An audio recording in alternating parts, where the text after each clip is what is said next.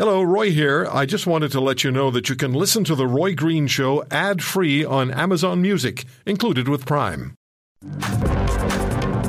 There was sincerity on your part. Free and open and frank dialogue, and that is what we will continue to have. We will uh, continue to look to work constructively together, but there will be things we will disagree on and we will have to... Let's create the conditions first. So uh, the interpreters for President Xi of China and the Prime Minister of Canada, Justin Trudeau, in the encounter between uh, the president and the prime minister initiated by the president of China challenging Mr. Trudeau for having released to the media the content of a conversation they'd had a couple of days before.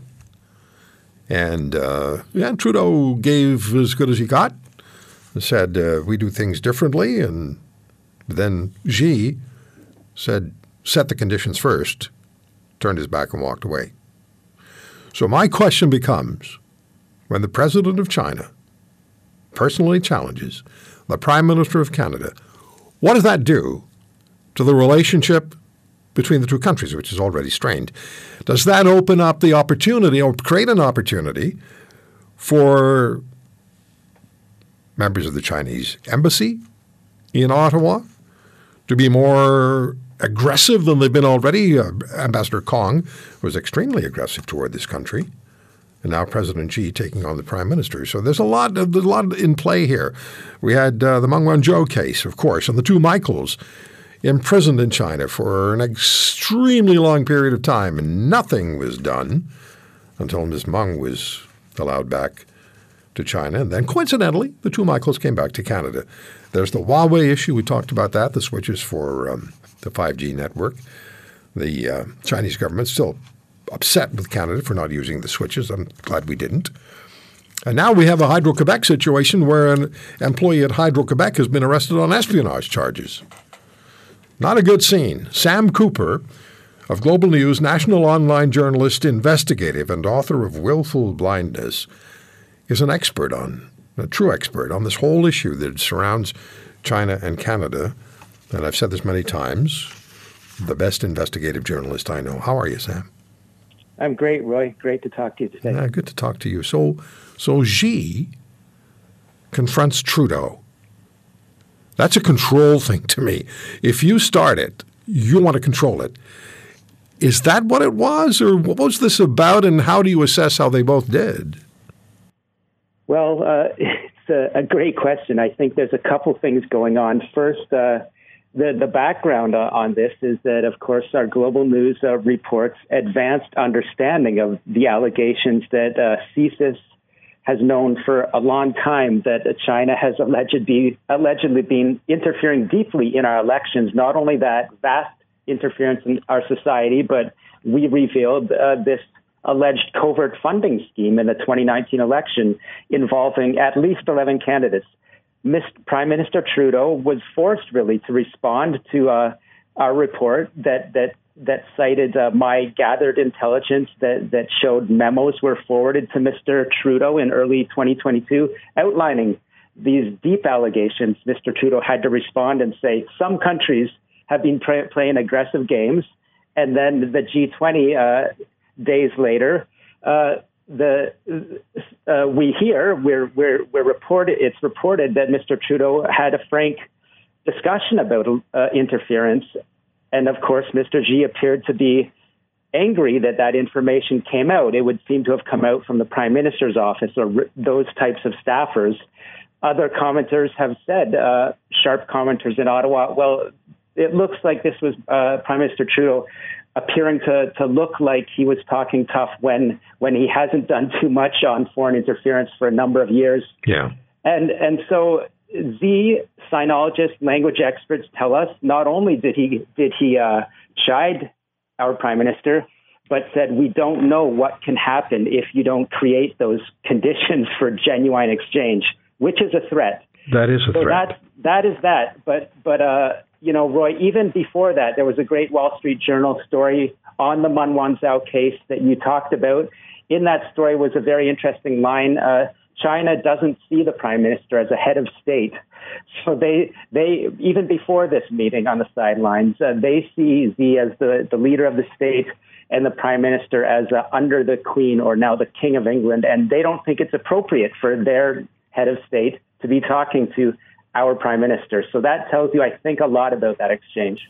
Yeah, it sure does. And congratulations on the tremendous work you did to uncover the 2019 election story. That's amazing work. And Global News did force the Prime Minister to take at least some action, verbally at least, where there's been very little forthcoming or very little done to challenge what is a real concern. And then there's the 21 election. There's concerns about that as well. So, um, how much can you tell us? I mean, I, I, I the story that uh, that ran uh, day before yesterday on Global News, your story, Toronto businessman allegedly focus of Chinese interference probes, and then the the, the, the Hydro Quebec situation that developed this week as well. What, what's going on? Sam? I mean, is there an or, is there a is there a concentrated campaign here to undermine the domestic uh, programs, the domestic security of this country um, by China, or am I just asking the obvious? I think you're you're at, at this point you're starting to ask the obvious. I am, aren't I? what my investigations of these files uh, from that have come forward to me, by the way, because Canadian media has been lagging our peers in Australia in exposing these deep threats. What they outline, what I can tell you, Roy, is they outline a very deep, broad, sophisticated threat involving uh, the Chinese Communist Party's so-called United Front, which interferes in many democracies, but the experts say more in Canada than most because Canada has weak legal defenses against foreign interference.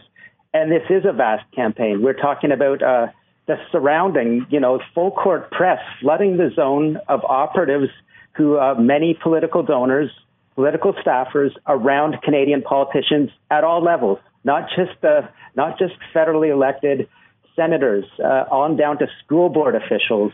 China uh, is is running a very deep campaign. Uh, the industrial or scientific espionage you mentioned is only one aspect. This is a, an attack. Let's not mince words. It's an attack on many democratic institutions, and most at risk, as the former ambassador David Mulroney said in our first story, is uh, the, the, the diaspora community themselves. These are people that uh, left East Asia in many cases to to live under freedom and democracy, and they're being spied on, harassed, forcibly repatriated to, to China if they are seen as enemies of uh, Xi Jinping's regime. Yeah, we were talking about that the other day or a couple of weeks ago about China um, repatriating or, uh, or kidnapping.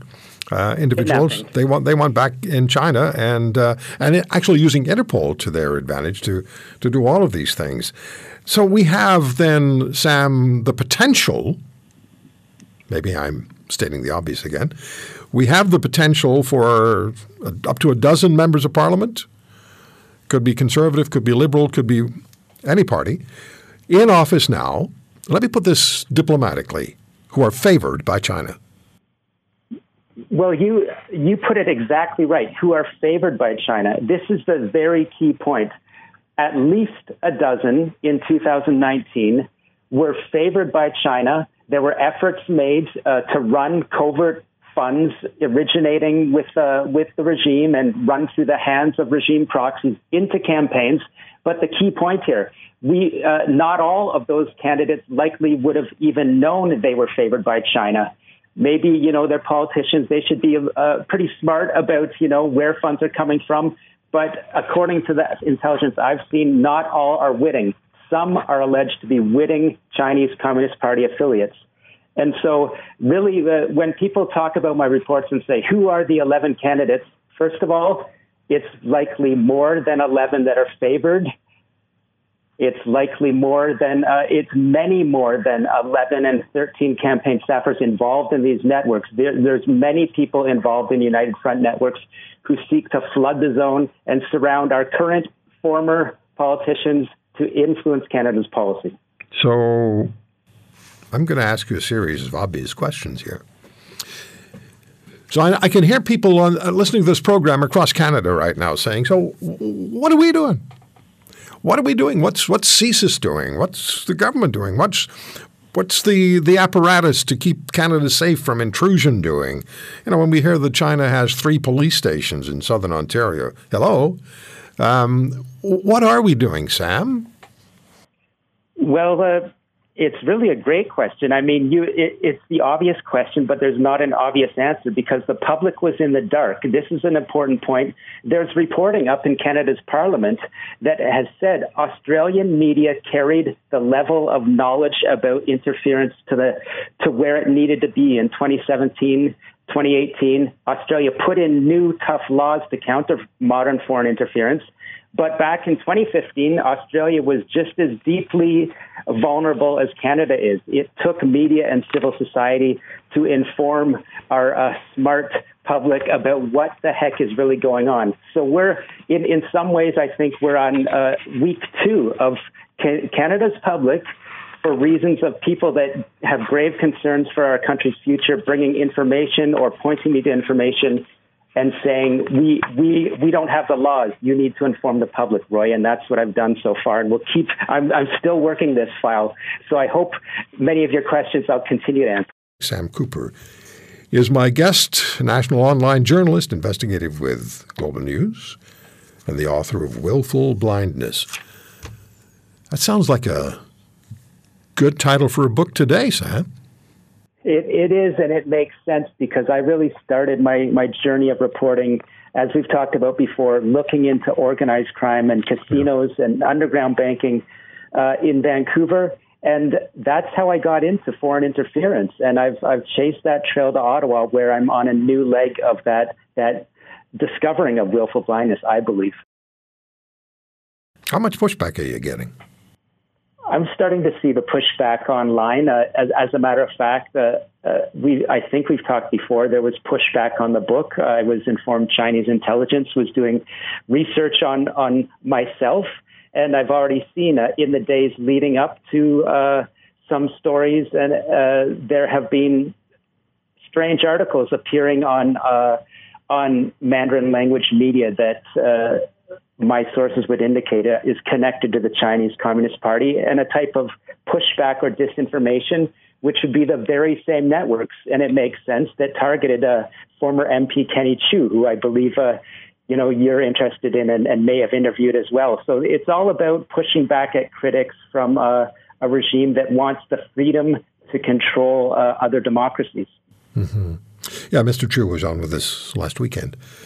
So China's objective then is to exercise as much control as it can over the affairs of this country. And maybe the most obvious one, how many times have I used that word this hour? Uh, the most obvious one is to influence elected officials at the federal, also provincial level, right? That's exactly correct, and it's a, it's such a subtle form of influence that you don't see any any uh, MPs or MPPs walking into Parliament with a a red flag with yellow stars on it. Quite the opposite. But what the United Front in China tries to accomplish, the experts tell us, is to influence democracies without democracies even being aware. But we can see signs when uh, Can- Canadian parliamentarians want to want to uh, vote on censuring China for genocide in Xinjiang, and we can see some politicians refraining from voting or some changing their votes or some outside of parliament saying such uh, votes would uh, would would uh, fan the flames of uh, racism or would be hypocritical because Canada doesn't have a perfect past. These are indications that China already has uh, its hand in the throat of some parliamentarians. I believe. In fact, I know. I'm, I'm informed by sources. Say that again. I'm informed by sources that some votes in Parliament are under danger of being influenced by China. By China. So when we see the overt signs of, uh, uh, as you, you talked about Huawei 5G, and it took a long time for parliamentarians to, uh, or the government to make a decision. Not, you know, are we going to ban 5G because the United States says it has espionage risks?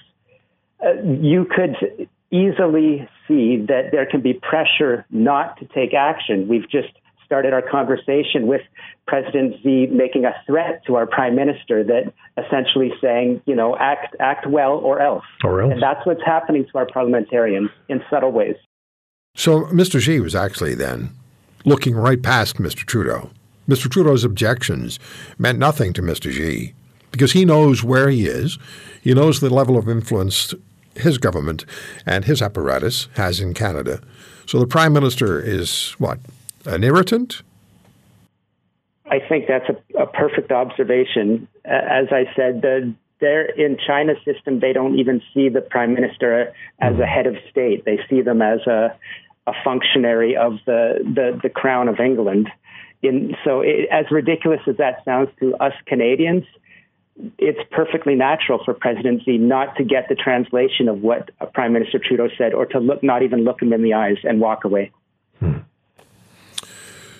Um, how have the Australians been able to? We have about a minute here, Sam. How have the Australians been able to re- resolve or address the very situations they faced, which we're facing now, as you, as you and Global News have pointed out to the rest of us?